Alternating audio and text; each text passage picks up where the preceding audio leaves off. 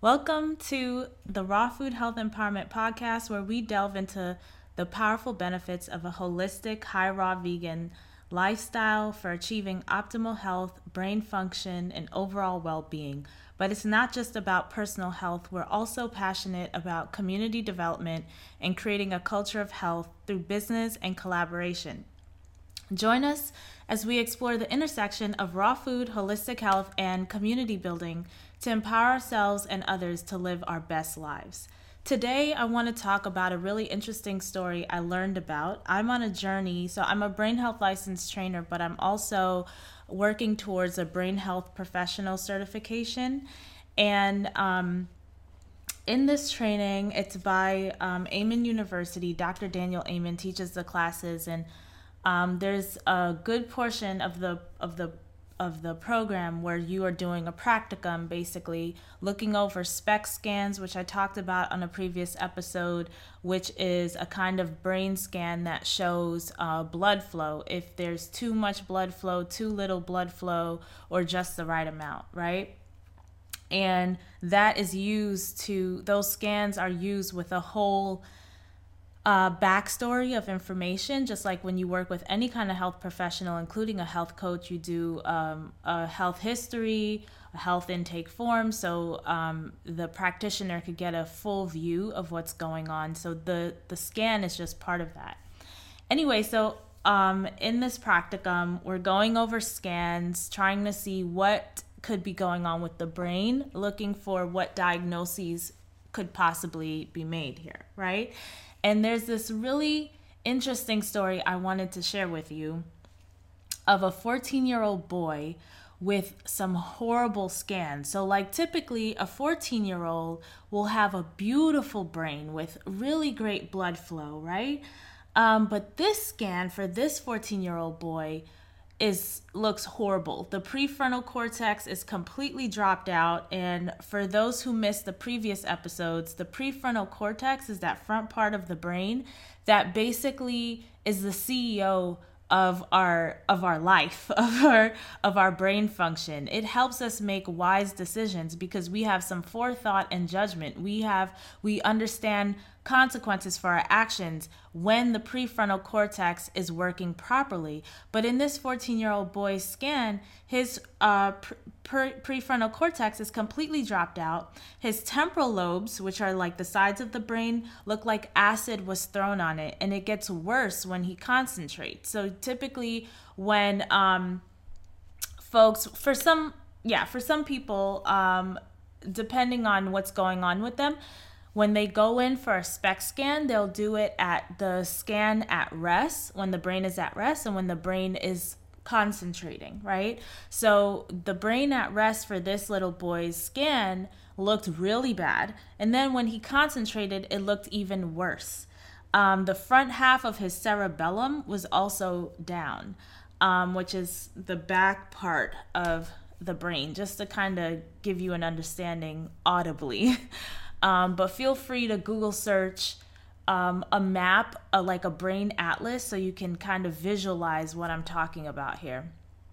Um, so this little boy, he has awful blood flow, like very little blood flow going to some crucial areas. And typically, when you see the prefrontal cortex with very little uh, blood flow, um, we're concerned because that means no forethought, no judgment. And so someone with a frontal lobe that's down like this without a frontal lobe, they're more likely to go to jail.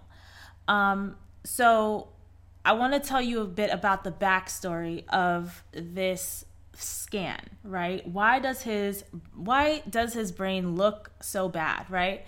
Um, so the backstory is that he was raised by his grandmother, right? The boy was kicked out of 11 schools. So um, the grandmother brings him to a doctor in Sacramento who does a QEEG on him, which is another type of scan, and diagnoses him with um, temporal lobe dysrhythmia and ADD, right? Attention deficit disorder. So he puts him on Ritalin and this other drug called Tegretol. So over the following year, the drugs do really well for him. He picked up four grade levels and he doesn't get thrown out of school. So he's doing really good. And this is where you know, I'm like, you know, for some people, drugs can do wonders for them, right? And I'm going to tell you a little bit more about this boy um, and and how his brain ended up in this in this um, situation. But I I want to put a pin in this to say that pharmaceutical drugs are necessary for some folks, and this is a case where it got him back into a good space as a 14 year old, right? Where he's doing well in school, he's not getting kicked out. Um, all right, so, but there's more to the story. So, every day this young boy takes his medicine. He's telling himself he's taking it because he's stupid. So, he decides to stop taking it. And a month later, his uncle, who also had behavior problems, comes over and invites him to go rob some women. So they kidnap a woman, they make her go to the ATM, they her, and then they rape her. The lawyer representing the boy called Dr. Daniel Amen. So, Amen Clinics did a scan at rest and at concentration, like I mentioned. And, you know, typically, um, th- this is what I found like a lot of the program is super interesting to me because Dr. Amen, he does these SPECT scans, he can see blood flow, he's gotten a lot of, um, work with the criminal justice system, working with lawyers, diagnosing folks who have been convicted of these crimes, who've done these crimes, or even they're they're being charged for these crimes to kind of see what's going on there. The lawyers are looking to him for some kind of support, like, you know, whatever. So that's the legal system part. But just to give you a little backstory, but that's all those cases I find like the most interesting to me because I find the intersection of um, of neuroscience and our criminal justice system, what the abolitionist movement is trying to accomplish. All of these people talking together is a good thing. And and and I'm going to get to this in shortly. But anyway, so Amen Clinics, they do the scan on on his brain. And you know, typically when um folks come in for a scan, they have to do an intake, right? Um, like I mentioned before. So they learn in this process that the the reason why the grandmother was raising this boy was because the mother could no longer raise him. She was an alcoholic, and actually this boy is a fe- is fetal alcohol exposed, right? We all know what that means. That means um, when he was in utero in the in the womb, um, he was exposed to alcohol. His mom was drinking alcohol, consumed alcohol, had alcohol in her body. And this is what happens in our communities with alcohol. There is no safe limit of alcohol. And you know, when a woman typically finds out that she's pregnant, a fetus has already been growing. So if that person is a regular alcohol drinker, there is some level of exposure already. Luckily, the pills that the doctor prescribed for this boy before the crime that he committed was perfect for him. He just needed to keep taking it to allow his brain to access his full potential as an upstanding citizen because his brain had already been damaged through no um really nothing is nothing that he did to damage his brain. But his mom like he had no, no control over it. But the mother um, was drinking alcohol and he's you know he has he was exposed.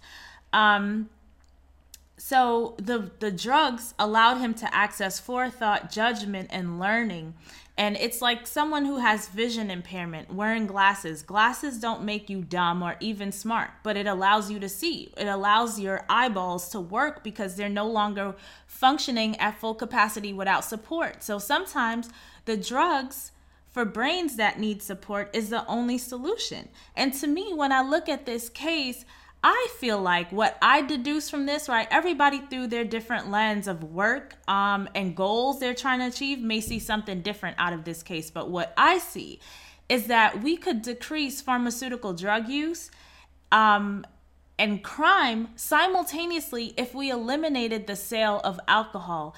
I do not see a use case for alcohol because there's no safe level of consumption. And this is a great example of how we are actually encouraging more crime by selling alcohol in our community, right? Selling alcohol. If we don't sell alcohol, then we will have healthier brains. And this is not just for young kids, but for adults also. Alcohol damages the brain even as an adult, but you can see how this little boy, his life was ruined from the very beginning. He never had a chance. The drugs gave him that chance, and there was probably some communication breakdown you know, for him to stop taking these drugs, but he's a teenager. I mean, which teenager do you know is going to be consistent with taking drugs? You know what I'm saying? There has to be constant oversight because the brain is not even fully developed until 28 in males. So he needed some oversight for even like 14 more years on top of you know on top of him to say hey you got to take these drugs. This is why you have to take these drugs. These are the consequences. Now we know the consequences. I don't think the grandmother knew the gravity of the situation or maybe she did after the boy got kicked out of 11 schools you know?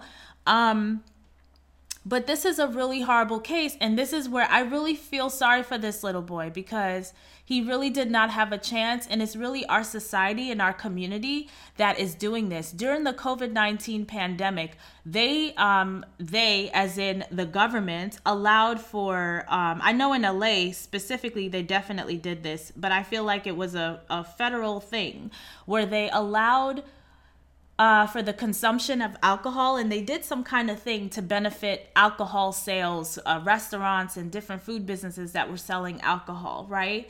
And it's like, why are you supporting the sale of alcohol during a global health pandemic, right? Alcohol not only damages the brain, but it decreases the immune system, right? There's nothing healthy or helpful about alcohol. And yet, while people are dying, um, this is what's being sold in our communities under the guise of we're trying to support small business. And this is what I really hate about this country, this cognitive dissonance, and um, it is really hurting lives. Anyway, I just had to share this with you. Like, could we envision a country where we don't sell alcohol, right? You know if if folks who identify as conservative and they want to be hard on crime and all this kinds of stuff why don't we not sell alcohol right um, i think this is a bipartisan issue um, and something we all need to be looking towards. And um, if you guys are interested in learning more, um, I'll post the link to the certification course. I'm telling you, it is super interesting, just these these case studies, but clearly we see why we we really need to eradicate alcohol sales in our country.